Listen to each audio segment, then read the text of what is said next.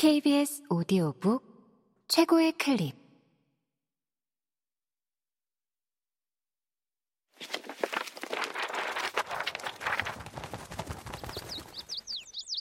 KBS 오디오북.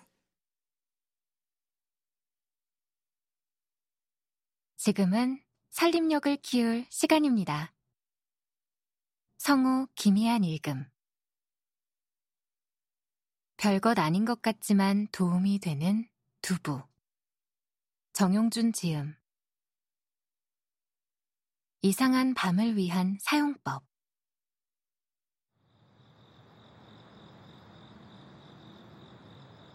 이상한 밤이 찾아올 때가 있습니다. 그 느낌은 다음과 같아요. 일단 힘이 듭니다. 슬프고 우울합니다. 속이 상하고 자존심은 무너지고 억울하다는 기분에 자꾸 눈물이 납니다. 우는 게 짜증이 나서 손등으로 눈가를 훔치고 인상을 찌푸려도 눈물은 멈추지 않습니다. 마음이 어둡습니다. 답답합니다. 숨을 길게 내쉬어도 답답함은 빠져나가지 않습니다. 아무것도 할 수 없고 하고 싶지도 않습니다. 가만히 있는 것도 어렵습니다. 앉고, 눕고, 서고, 걷고, 다시 앉고, 눕기를 반복합니다. 어떤 자세로 있어도 10분을 견디기가 어렵습니다. 그리고 생각합니다. 이 밤 어쩌지? 이 밤이 끝나지 않을 것 같아요. 나쁜 감정과 힘든 감각이 사라지지 않을 것 같습니다. 머리로는 압니다. 시간은 흐르는 것이고 내 감정과 상관없이 지구는 정직하게 돌고 있으니까 이렇게 저렇게 뒤척이면 새벽은 온다는 것을요. 나는 변덕쟁이고 감정과 정서는 공기와 물과 같아서 흘러왔다가 흘러간다는 것도 압니다.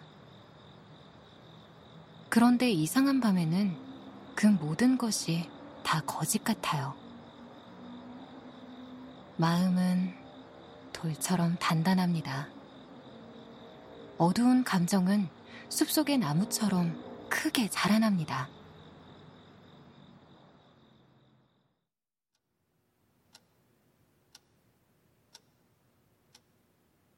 시간은 갑니다. 다만 동굴처럼 더 깊고 어두운 쪽으로만 향하죠. 가장 좋은 방법은 잠입니다. 내리면 꺼지고 올리면 다시 켜지는 스위치처럼 잠은 정신과 육체를 리셋하기 때문입니다. 자고 일어나면 높은 확률로 간밤의 문제는 시시해지고 감정은 희미해지며 감각은 둔해집니다. 머리 극적이며 시큰둥하게 세수하고 양치하면 새롭게 시작되는 하루. 그런데 어떤 이상한 밤은 잠들 수조차 없습니다.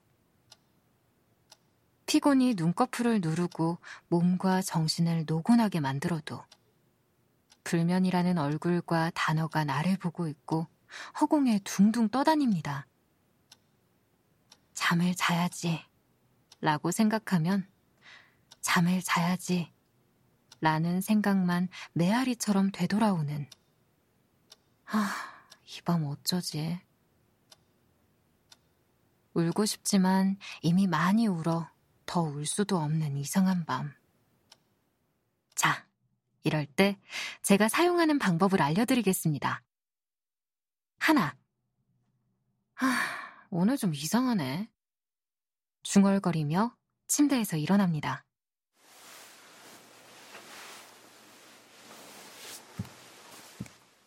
이때 중요한 것은 목소리도 표정도 심드렁하게 만드는 거예요. 있지만 없는 척, 알지만 모르는 척. 큰 개가 으르렁거려도 안 보이는 척 그 앞을 무심히 그냥 걸어가는 겁니다.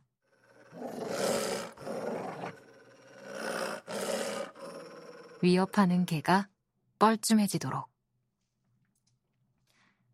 둘, 부엌으로 가세요. 그리고 가능한 한 딸깍 소리가 나게 스위치를 켜세요. 소리가 안 나는 스위치라면 혼잣말을 해보는 것도 좋습니다. 켜져라! 혹은 얍! 뭐 이런 식으로요.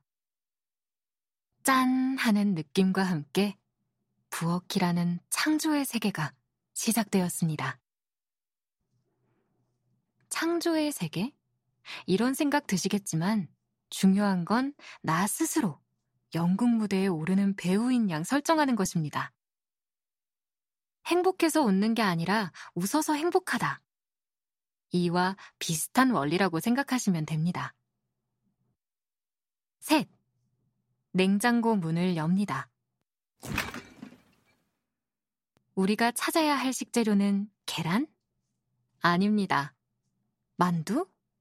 절대 아닙니다. 라면? 냉장고에서만 찾으세요. 바로 두부입니다.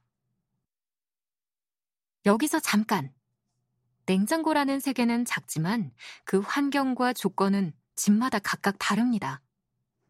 두부는 계란과 김치처럼 항상 준비되어 있는 재료는 아닐 수 있어요. 그러니 장에 갈 때마다 두부는 면모라도 장바구니에 집어넣으세요. 한 모씩 포장되어 있는데 가격도 무척 저렴합니다. 천 원이면 살 수 있고 세일할 때는 500원에 살 수 있습니다.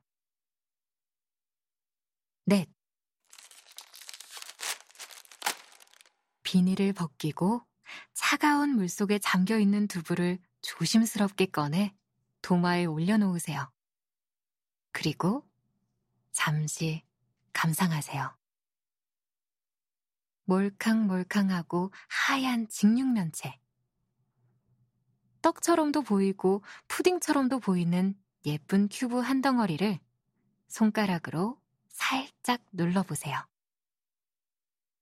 부드럽지만 은근히 단단한 묘한 감촉이 느껴지실 거예요. 이제 칼을 듭니다. 어떤 칼이어도 좋아요. 큰 칼이든 작은 칼이든 사과를 깎는 칼이든 케이크를 자르는 칼이든 상관없어요. 저는 작은 과도를 사용하는 것을 선호하는 편입니다. 이제 자릅니다. 어떻게 잘라도 상관없지만 한 번에 한 입씩 먹도록 자르는 것을 추천합니다. 먼저 두부를 반으로 나눕니다. 90도 돌려서 다시 한번 반으로 나눕니다. 십자 모양을 중심으로 나뉜 육면체는 정확히 4개가 됩니다.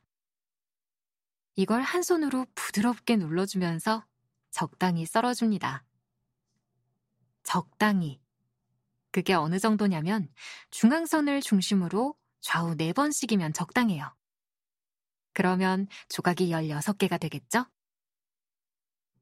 다섯. 프라이팬에 기름을 두릅니다.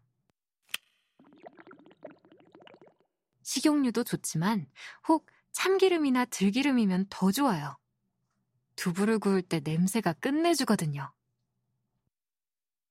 중불로 30초에서 1분 정도 달군 팬에 두부를 하나씩 올리세요.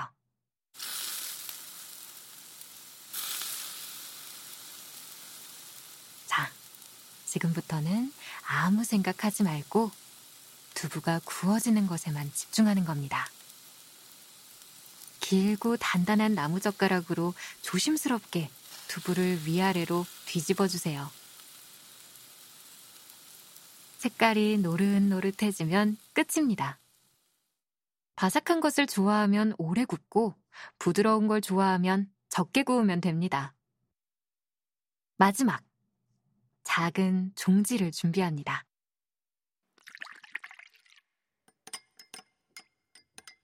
간장을 따르고 참기름을 조금 섞어줍니다. 기호에 맞게 고춧가루와 식초를 첨가해도 좋아요. 달콤한 걸 좋아한다면 설탕을 한 스푼 넣어도 좋겠습니다. 가장 중요한 단계입니다.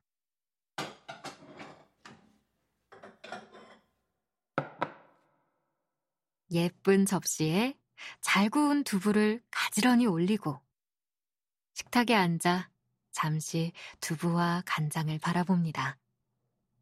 그리고 이렇게 생각하는 겁니다. 이걸 먹으면 나는 좋아질 거야. 이걸 먹는 동안 나는 괜찮아질 거야. 두부는 원래 그런 음식이니까.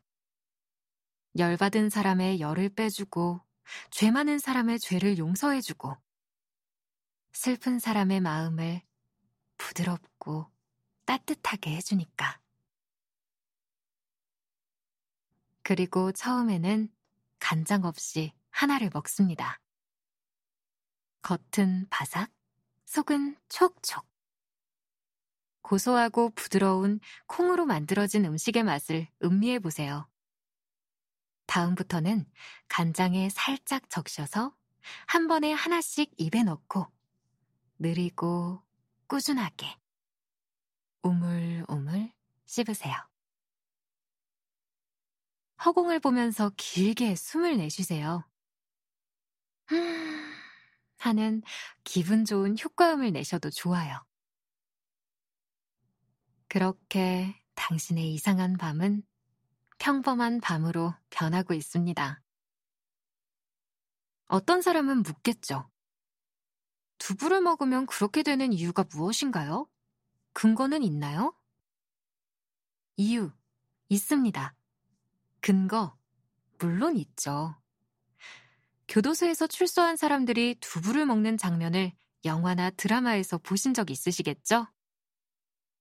왜 그런 문화가 생겼는지는 모르지만 일제강점기에도 비슷한 풍습이 있었고 독립운동을 하다가 옥살이를 하신 분들도 출소할 때 두부를 먹었다고 합니다. 여기에는 여러 설들이 있습니다. 교도소에서는 제대로 영양을 섭취할 수 없으니까 빠른 영양 공급을 위해 영양분이 풍부한 두부를 먹게 되었다는 의견도 있고, 예전에 징역을 살 때 콩밥을 주로 먹었는데, 다시는 콩으로 돌아갈 수 없는 하얗게 변한 두부를 먹고 새 사람이 되라는 뜻도 있다고 합니다. 그냥 단순하게는 아무것도 그려지지 않은 하얀 도화지처럼 새롭게 시작하라는 의미도 있다고 하네요. 그것을 과학적으로, 의학적으로 밝혀낼 순 없지만 저 역시 두부의 이런 효능을 믿습니다. 두부에는 사람을 맑게 하고, 새롭게 하고, 부드럽게 하고, 몸과 마음에 힘을 주는 능력이 있다고 말이에요.